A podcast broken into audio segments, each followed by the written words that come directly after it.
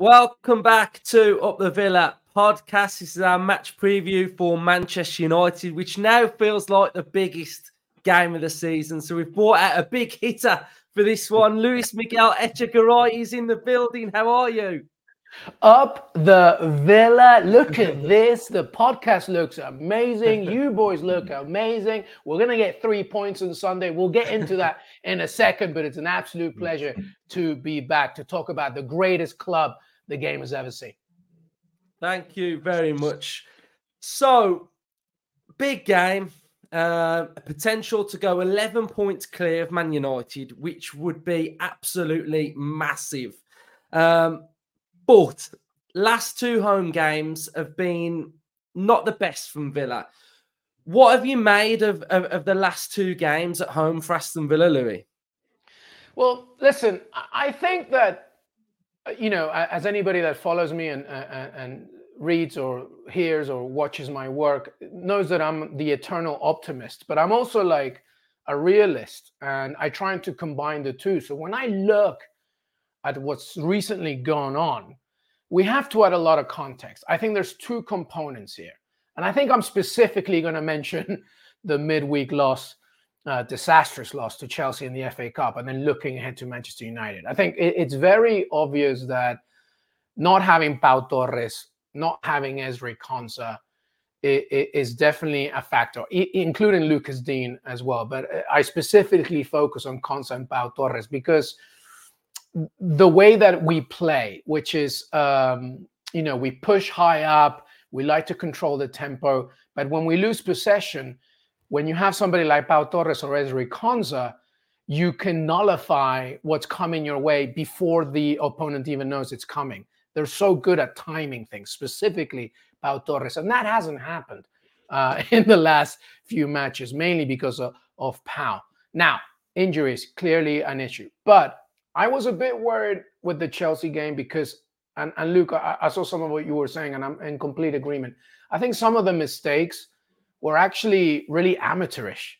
Um, I think I had a drinking game every time Buba Kamara uh, did a misplaced pass. Like it was, it was just, it was not typical of him. Like you know, we know that he's one of the best defensive midfielders in the game in Europe, not just the Premier League. So that was something that was not being used to see how badly he was passing in that game. The other part of it was tracking behind like the fullbacks is like when Chelsea were coming forward and the ball went past Matty Cash or or Alex Moreno uh, and Nico Jackson was ch- chasing it.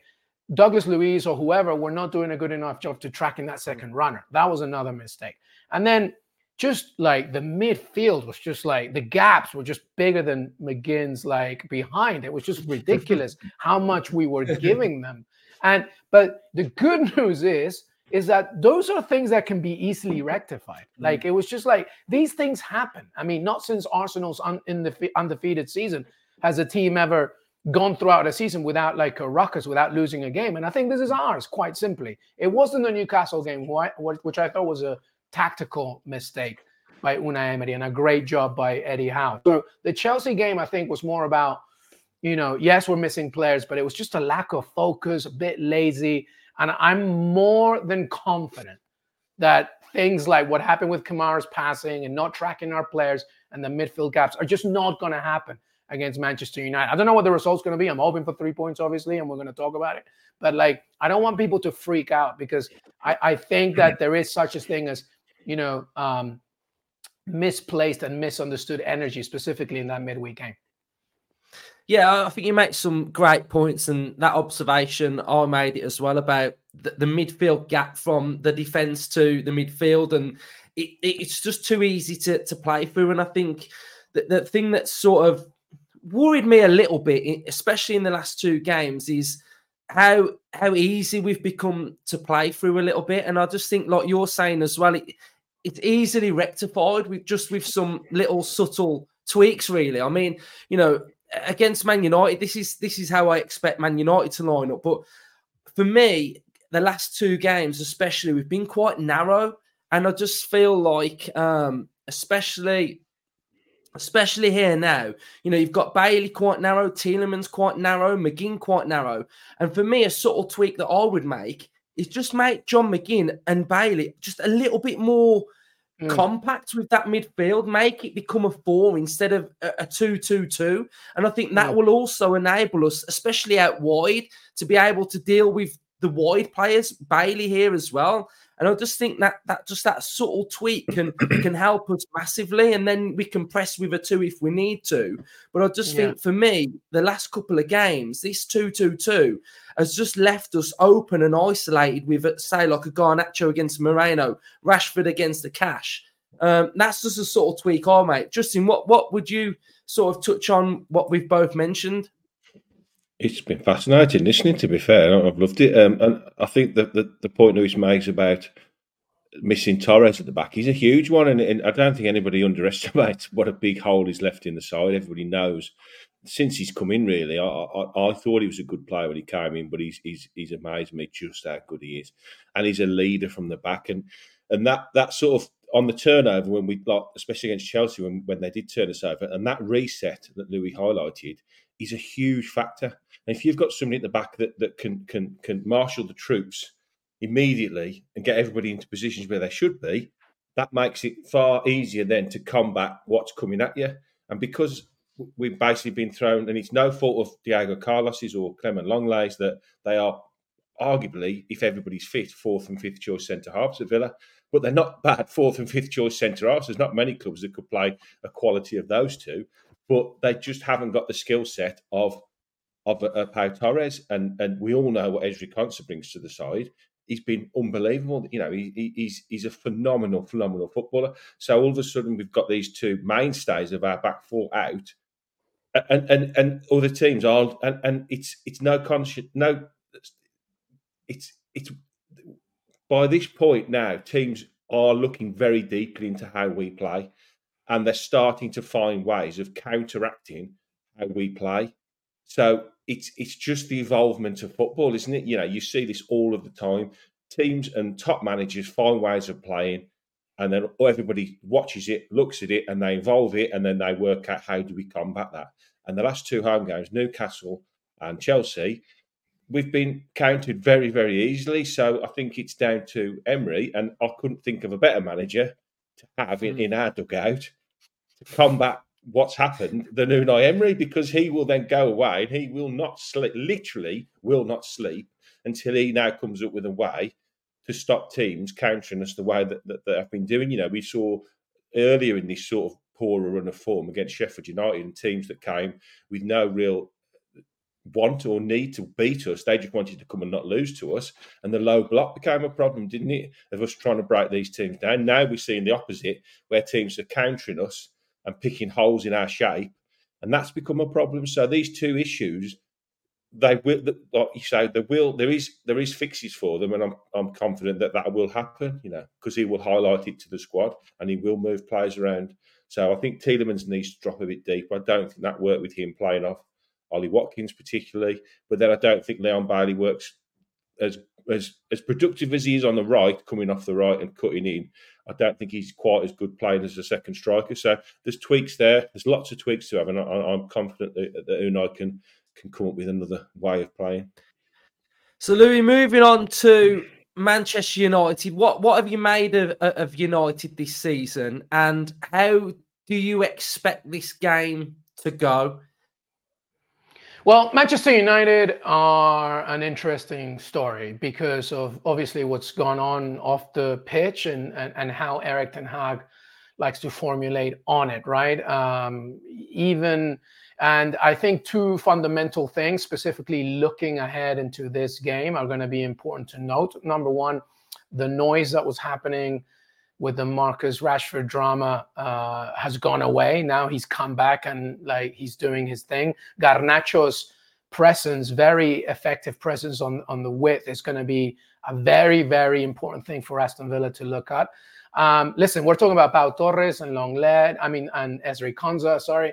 Uh, but Licha Martinez, Lisandro Martinez will not be playing in this game. So that's a big loss for them. So I think there are moments for Aston Villa to to take advantage of at the back. If we go back to the one where they came back 3 2, which is basically like an almost annual occurrence, Manchester United coming back from behind to beat Aston Villa. Um, I think that was our own downfall, to be honest. It wasn't because they did anything specifically important or interesting. It was because we just like let ourselves. Um, we allowed ourselves to, to to get that danger to come in. So this game specifically, um, I mean, if you want, you can throw that graphic back on because it was brilliant. But when I look specifically at Manchester United and the things that they're going to try and do, well, here's a few. Number one, Luke Shaw's return to the lineup is massive. So you're going to see the same thing that we try and do with Matty Cash or Alex Moreno pushing forward. So Luke Shaw is going to be in there, trying to penetrate, trying to create those balls. It literally exactly what Alex Moreno tries to do. It's aside from the fact that, with all due respect to our beautiful Alex Moreno, Luke Shaw is a better defender coming back. So you're going to expect that on one side. Dalot as well is going to try and penetrate. Now, the key battle here for me is going to make sure that the midfield is extremely protected. So it goes back to your point, Luke, about making sure. I don't like McGinn so much on the left because it mm. just the reason why those gaps were happening against Chelsea was because the moment we lost the ball, there was number one, Douglas Luiz was too deep. And Buba Kamara was also too deep. And McGinn, who could easily fit in that role and protect. And when you have somebody like Bruno Fernandes, who's basically their architect, we have to make sure we protect that. Harry Maguire made a lot of mistakes against that West Ham game. So there's a lot for Ollie Watkins there to take advantage of. And Harry Maguire and Rafael Varane does not scare me as much as it probably would have done like a few years ago. So there is definitely an opportunity here for Ollie Watkins to get stuck in behind and for I don't know. Is this the game where JJ comes back into the lineup? Where, you know, where perhaps Diaby, because of that goal, that consolation goal is going in midweek, comes in. I, I will say this about what's happened in the last game specifically, probably Newcastle.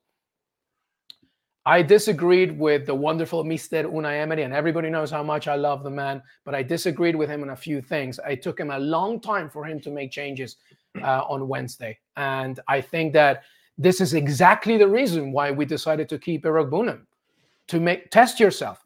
We're losing, we're not doing well. Go out there and prove to everybody why you deserve a starting place or why you deserve to be ahead of somebody that's more experienced. The same thing with Jacob Ramsey. All right, you're fresh, you're good to go.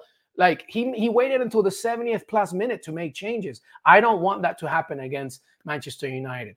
And Erik Ten Hag will probably see the Pochettino blueprint, and he kind of mm-hmm. repeats it a little bit where a counter-attacking off the ball kind of aggressive team was going to try and push. Højlund is feeling more confident. So I like the lineup. I think that McGinn probably needs to drop a little deeper, and I wonder if now Jacob Ramsey take takes on the role uh, instead of somebody like Youri Tielemans and we play around more in the midfield. But the most important thing is please solidify that midfield and get at Harry Maguire and Rafael Varane. You're getting me fired up. You're getting me fired up for it. I love it. Um, That's what I'm here for, baby. yeah. Just did how how are you feeling then going into it? Yeah, I echo everything that, that, that Luis has said. Really, I, I, do. I don't think we'll see a better double pivot performance against us than we saw for Chelsea. I thought Enzo Fernandez and Caicedo were absolutely incredible after, after the first 10 minutes, once they got a foothold in the game, they literally run the show. And it's something we have seen so many times from us with our double pivot with Luiz and, and, and, and Kamara. So, you know, can Man United replicate that? Because everything that came from from Chelsea in the cup game was from them too. You know, that's that's that's why our formation works so well because the two in the double pivot in the sixes they just control the game. And once they've got a hold of the game, they're dictating the pace, they're dictating the play, they're dictating the press, they're dictating sitting back. They and, and like Luis said, they were out of position against Chelsea, and, and the two for Chelsea just ran the show and they just picked passes. They found little through balls. They were playing through the lines, and with the four in front of them, McQuaid, is it McQuaid, um, Jackson, uh, uh, kind of Gallagher. They, they look like world beaters. They literally look like the Barcelona front four from about ten yeah, years. Pochettino ago. saves his absolute yeah. best when he plays against Villa. It's ridiculous. Yeah, uh, it's it's you know I've got my friends on the Chelsea fancast and I've been speaking to them today, and that they literally said that is the best they have seen Chelsea play, not just this season, but for a long, long time. So I can't see Man United replicating that level against us because I thought Chelsea's level against us was excellent. Ours was off it, no question, and, and we didn't help ourselves, no question about that. But I don't know if the Chelsea, the Man United double pivot, you know, very inexperienced man, Mainoo is it, um, and obviously Casemiro, very good player, and I don't think they've got the cover that Chelsea afforded them at the back either. Uh, I think, like you say, Harry Maguire is Harry Maguire, and I don't think Varane is the player that he was. So I think there is definite opportunities to get at them. We've got to up our level. Our level across the eleven was about five out of ten, and I'm being generous against Chelsea. We need to get back to a, a combined level of about eight again, which is where we were pretty much consistently for the first two, three months of the season, which is why we saw, saw such amazing results week in, week out performances. When we came, we became you know, used to it, didn't we? We just expected to turn up and play very well every week, and that that just doesn't happen over a season. You know, we're not the finished article. So I'm very hopeful that, that the things that have gone wrong over the last two home games will be ironed out. I think they'll all know their job come the kick off against Man United, and I don't see Man United replicating how good Chelsea were. They're in good form, and the front four does worry me without question. Højlund started scoring, the two wingers, Garnacho and uh, the young lad the other side, uh, Rashford, sorry. Um, they're good. And as much as we hate Bruno Fernandes, he does have quality, doesn't he? So for me, it's it's the battle of the two sixties who comes out on top of there. If if they're to dominate, we could be in trouble. If we can get hold of it early and dominate the game, and then we can release our players in the final third to do the damage. That's how I see the game going. Battle of the midfield. Yeah, I'm talking about battle in the midfield. I just want to get your insight, Luis, on on this, uh, the battle in midfield. Something that I've noticed recently is that two teams, Newcastle and Chelsea, man for man, Aston Villa on goal kicks now, and we know in our build-up play that that Luiz and Kamara are quite important to retrieving the ball and and and moving it and working and getting Villa ticking. I think in this game there's a possibility that we could go a little bit longer. We we saw that against Newcastle, but it was just too high. It was it was too it was sort of like the Diaby who was in the air against Dan Burn. I yeah. think if it goes to feet a little bit more, you know, especially to McGinn at times, we can bypass this a little bit. And I think we, we're just coming under a little bit too much pressure. And, and I think with Casemiro and Mainoo, again against Kamara and Luiz. Well, I want your sort of insight on on how we're playing out from the back at the minute. Yeah, good question, Luke. Listen, I, am going to tell you something. It begins. It begins with our center backs, and, and that's why we miss Pau Torres so much. Uh, we were talking. Justin was talking about Lenglet a, a, a, second ago, and the thing about him, and l- full credit because you know he, he, he hasn't shied away from from getting that starting role, and, and he's done some good long passes. But the key difference between a Pau Torres and a Lenglet is that when Pau Torres has the ball, he kind of plays like a midfielder. He's very comfortable with the ball. So when you usually watch highlights of him, you'll see drive up the pitch from a you know release from uh, Diego Martinez, and he'll just keep going until he finds that trigger, and then boom, he'll just pass it. If you watch the highlights against Chelsea, Lenglet hesitated multiple occasions to keep going. And it's very important for our defenders, for our center backs, to keep going just a little bit. Trust yourself a little bit because the the Unai Emery system relies on triggers. We have to wait a little bit. So what happens is Dibu Martinez has the ball and he waits to see the shape of the opponent. So I'm expecting Manchester United to be very similar to Chelsea. I'm going to press the moment the ball uh, it, it goes to that first pass and maybe your back is towards the goal. If I don't press, I'm going to watch what you do. And that's where Lenglet hesitated. So it begins there. So if if we can be much more proactive and not reactive, mm-hmm. let's say Lenglet starts this game, which I'm pretty sure. I mean, I'm I'm 50-50, and we're gonna have to wait for the presser on, on, on Friday from Unai. But let's say he starts the game. He needs to be more comfortable bringing the ball forward as close to the midfield as possible. We go wide, Alex Moreno on one side, Matty Cash on the other. And this is where the double pivot is very important because Douglas Luiz and Kamara have to be very quick. One of the things that I noticed specifically against Newcastle and Chelsea is that we're hesitating too much. Not the first touch, but the second.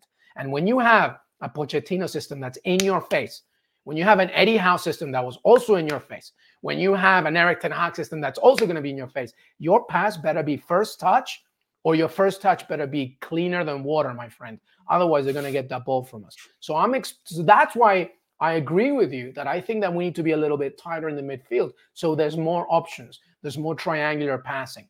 Because the other part that was happening is once we were 2 nothing down against Chelsea, Diego Carlos was trying to hit and hope to get that ball long to Ollie Watkins. And like you said, I think if we do that, it might be a little bit of an issue because Harry Maguire is a big unit and so is Rafael Varane. If we can play to feed, that's what we can make sure it, it goes well. That's why I really kind of want Jacob Ramsey in this starting 11 because I feel like he might be able to help with that, carrying the ball forward and just getting those triggers open. So it's going to be very interesting. But it, our system's not going to change. Unai Emery has said it from day one. Like we we might evolve from it, we might play around with it, but we're always going to be play from the back, try and push the ball, get the center backs to drive it, go wide, then a one-two with McGinn. Like he tried, we he tried to do that three times. The best moments came with McGinn, a first-time touch to Alex Moreno and trying to get across. We're gonna see that again against Manchester United. The question will be, can we be crisper? Can we be cleaner with it? That's why Kamara and Douglas Luiz better be on it. Like Justin said, we just need to be a little bit crisper. Now, I think we're going to be, but my God, like I just I miss Pau Torres so much in the starting eleven. yeah, we I all think, do. Um, we all do. I, I, do. I do think there was a slight change. I, do, I, do, I totally agree with Luis. I think I think that is our way of playing, and that will never change. But I do think the the long ball against Newcastle was a slightly different attempt to, to, to maybe change things up. And, and, and, as much as it became very frustrating because it didn't come off, you could sort of see what they were trying to do. We saw uh, John McGinn the season before have a lot of joy on Dan Burn, and then they changed it up and had, had um, Diaby on him. And I think they were just trying to drop the ball over the top and use his pace, thinking, well, he's much more mobile than Dan Burn. So if we can just get it round the back or over the top, he's going to be in. It, the frustration came when they repeatedly tried to do it and they couldn't pull it off. But I do think that midfield has to somehow, you know, it sort of needs to be a box midfield either with the four starting, or I do agree with you a Jacob Ramsey in his prime gets in our 11, our first 11, I think, because of that ball carrying ability he does have. But if we do stick with the four in midfield and then we play two up top, whoever those two are, I would imagine be Bailey and, and, and um, Watkins. The four in midfield, Tielemans, McGinn, uh, Luiz, and, and uh, Kamara, have to just be more it, it, we either play the way we're playing, like you're saying, and the first touch has to be great, and the second touch is a pass, and then the movement they've got to be a bit tighter. And that by doing that, your fullbacks have then got to engage and become the outlets going, which Newcastle and um, and Chelsea managed to do very well against us. It's a battle of wits and wills, really. You know, they can see how we can be got at. Can we counter it, and can we be better? I think that's the thing. We know our levels are very high. If we're all better, I think we still win the game. Yeah, so we'll have a little look then at some of the numbers. Then um, some of them won't be good reading because we know what we like against Man United, but we've got some positives here. So we'll kick it off. Villa are fourth, United are sixth. Uh, we are averaging 2.1 goals per game in the Premier League. They're averaging 1.3. We're conceding 1.3 and they're conceding 1.4. They've lost nine games. We've lost five. Form guide Villa's form goes into this slightly better than Manchester United's. And this is where the reading's not so great. Premier League era, played 57 times. Yeah, three home wins and 17. We all get it. so, yeah, not great. This one, not so much either. Um, this graphic I just wanted to touch on as well. It shows you the, the passing network against West Ham for Manchester United. It it really picks up on Luis' point about Luke Shaw going forward. Um, again, you can see that their sort of midfield, Casemiro and Mainoo, are instrumental to everything for them going forward. Garnacho, Rashford offering that width on both sides. But, you know, there are areas here to exploit when they do overcommit, especially behind Luke Shaw and Dalot. Um, this graphic, I really like this one as well, shows the team styles. So, as you can see, Manchester United are in the fast and direct but are passing with a sequence of higher uh, than teams like Everton and West Ham. And then Villa are, are edging closer now towards more slow and intricate. For most parts of this season, we've been sort of slap bang in the middle of fast and direct and slow and intricate, but now we're moving towards more slow and intricate as well. Um, this was West Ham's passing network against Manchester United. So West Ham played quite well in this game. Um, you can see where West Ham attacked Manchester United predominantly down that right hand side uh, and through the left hand side. The West Ham shot map in this game West Ham were the blue and lost 3 0. Man United were the red uh, and won 3 0. You can see that West Ham got more shots off. And this was the XG with shots by the minute. So again, you can see that West Ham were pretty dominant in this game. Um, this graphic I want to highlight as well, and it shows Villa's build up attacks to direct attacks this season. So Aston Villa's build up attacks are 58 and 55. And in comparison, you can see from Arsenal, they are 118 in build up attacks and direct attacks 37. So you can see that Villa are quite close between mixing it up with building up possession based football, but also quick and direct as well. So maybe potentially we could edge towards the quick and direct against United, like we were saying about going a bit longer. If, if United are going to sort of try and hit us on transition, maybe we can try and do the same to them. Um, and then we've got XG by open play. Villa's XG this season is 31.34. Uh, goals are uh, 34. So we are kind of outscoring our XG from uh, open play. And then we've got set piece goals here as well. So Aston Villa have got an XG from set pieces of 0.59, and we are at an XG of 9. So, Luis, I really want to just finally get your insights on the recruitment policy of Villa. Um, you know, what did you make of Villa's new direction that we went through in the summer, uh, in the January window? Sorry. Yeah, I mean, obviously, it was going to be limited to you know sustainability rules and financial fair play, and it just wasn't going to be. You know, this is the thing about the January transfer window, um, specifically this one. People were uh, you know, why aren't we getting eggs or why or whatever? Well, it's because they cost a lot of money and we have to prove to the rules. And also, we have to remember, Justin, we don't have no, like, this is the first time in a very long time. In fact, I would say ever in the Premier League. And I mean, I, I you know, been following this club for a very, very long time. But I, this is the first time we have a manager that's so good. One of his assets, one of his strengths in his resume in Unai Emery is he finds somebody and he makes them better like just mm. straight boom.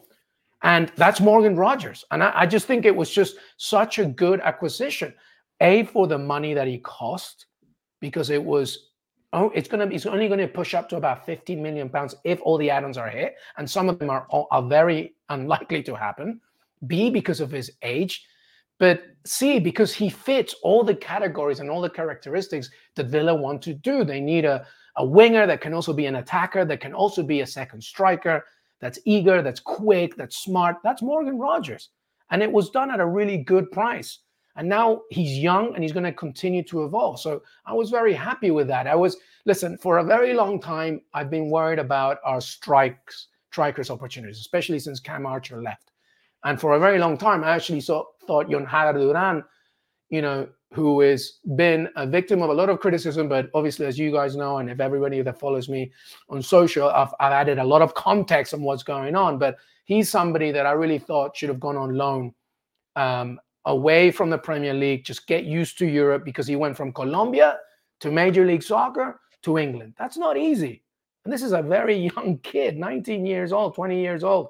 So I wanted him to go on loan. And then that's where I think we should have been more aggressive, uh, even earlier than the January transfer window, trying to get another striker that could maybe be more ready, right? But because I'm telling you, the, the talent in Jhon Duran is there. It's just that I wanted us to be more patient. Obviously, he's injured now till April, um, and and you know, uh, from the reports and the rumors that we were also looking for other players as well. I mean, we got the Australian goalkeeper Joe Gauci, who's fantastic, and he shares a mm-hmm. lot of similarities yeah. to the Dibu Martinez. So that's a great acquisition. And I trust in what Monchi's doing. I think another right back uh, obviously would have been beneficial because I just, you cannot over rely on Ezri Konsa to always have that role.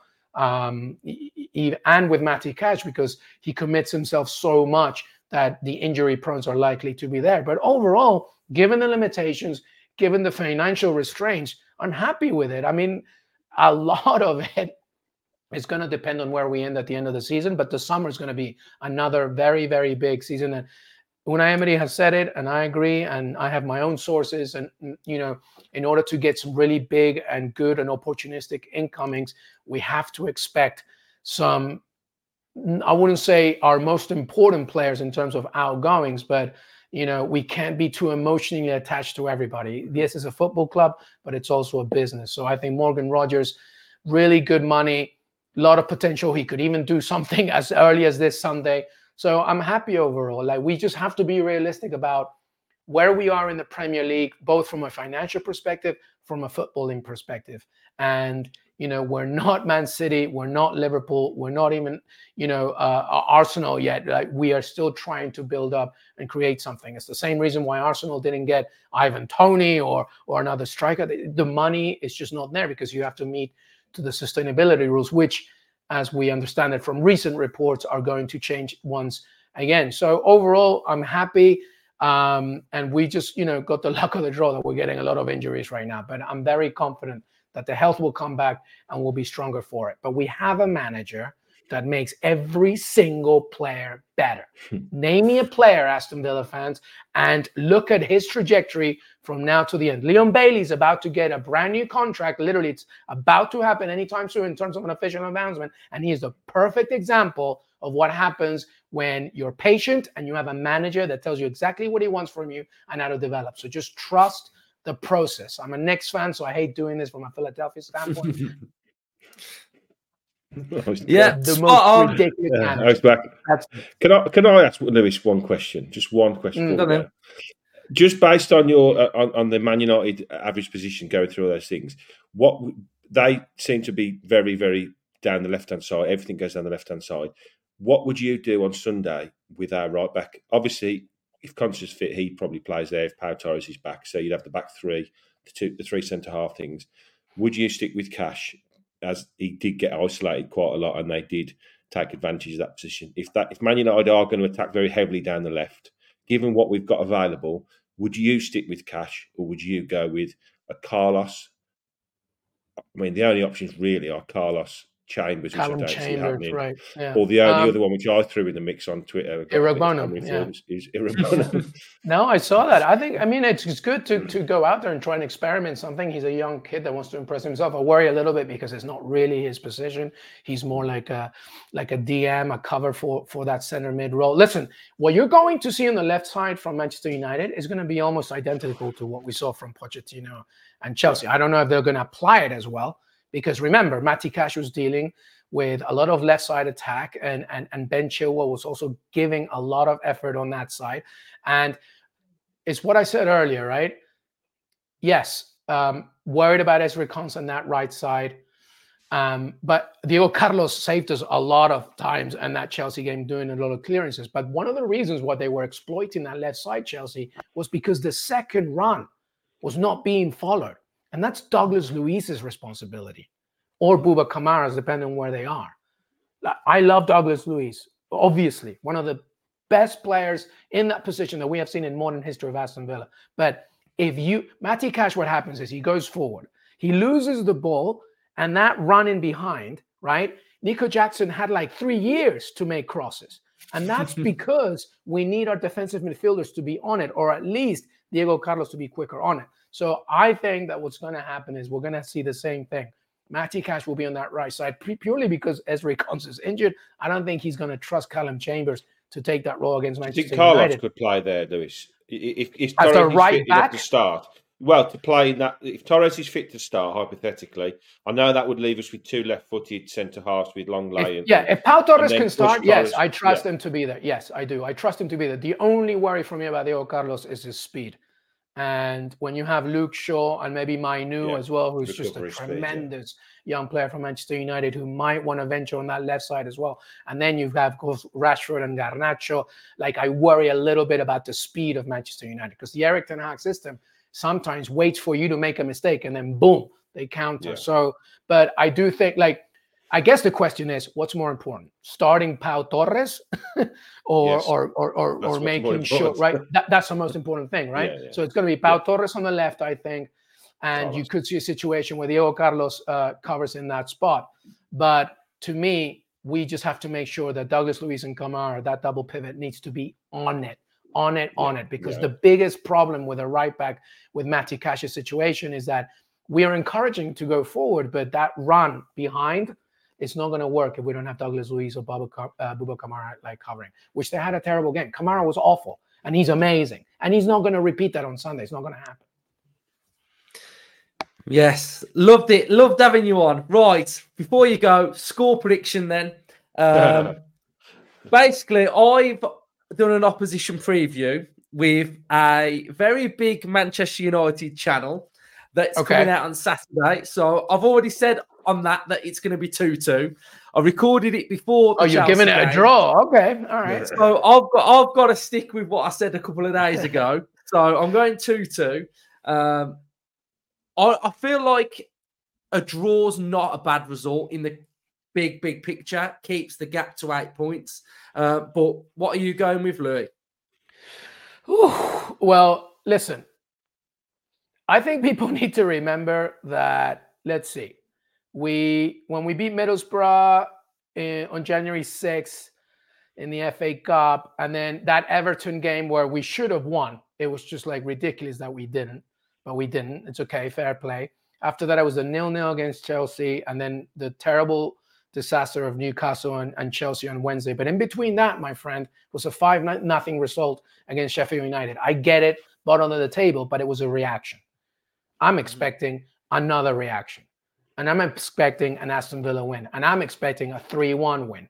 Like, I, I think that Aston Villa are going to be up for this, woken up. Manchester United have recently done well, and I'm worried about all their weapons and assets. But I think Licha Martinez, Lisandro Martinez's absence is a key thing because Ollie Watkins is going to look at Harry Maguire and Rafael Varane, and he's going to say, I'm going to outpace you every single time. Play the ball to me, and I'll do it. So I really think that it's going to be one of these games where uh, Villa just says, enough of this nonsense. Let's get to it. 3 1 to Aston Villa. Thank you very much. Love it. Justin's probably going to back you up with a 5 0. So, Justin, what are you going with? Look, if it's good enough for Luis, it's good enough for me. 3 1. That's what I'm having. Love it. So, Thank you, everybody. I'll put Luis Miguel Echegaray's socials in the description. Go and follow him. He spoke utter sense for 37 minutes and he talks it on Twitter, X, all his socials. So go and follow him on there. Uh, SofaScore, best football app. Go and make sure you download it. You can um, scan the QR code on the screen and the link will be in the description as well. Helps this channel out massively. So if you've enjoyed this episode, then the the least you can do is download that app. So thanks, everybody. Up the Villa. Up the Villa.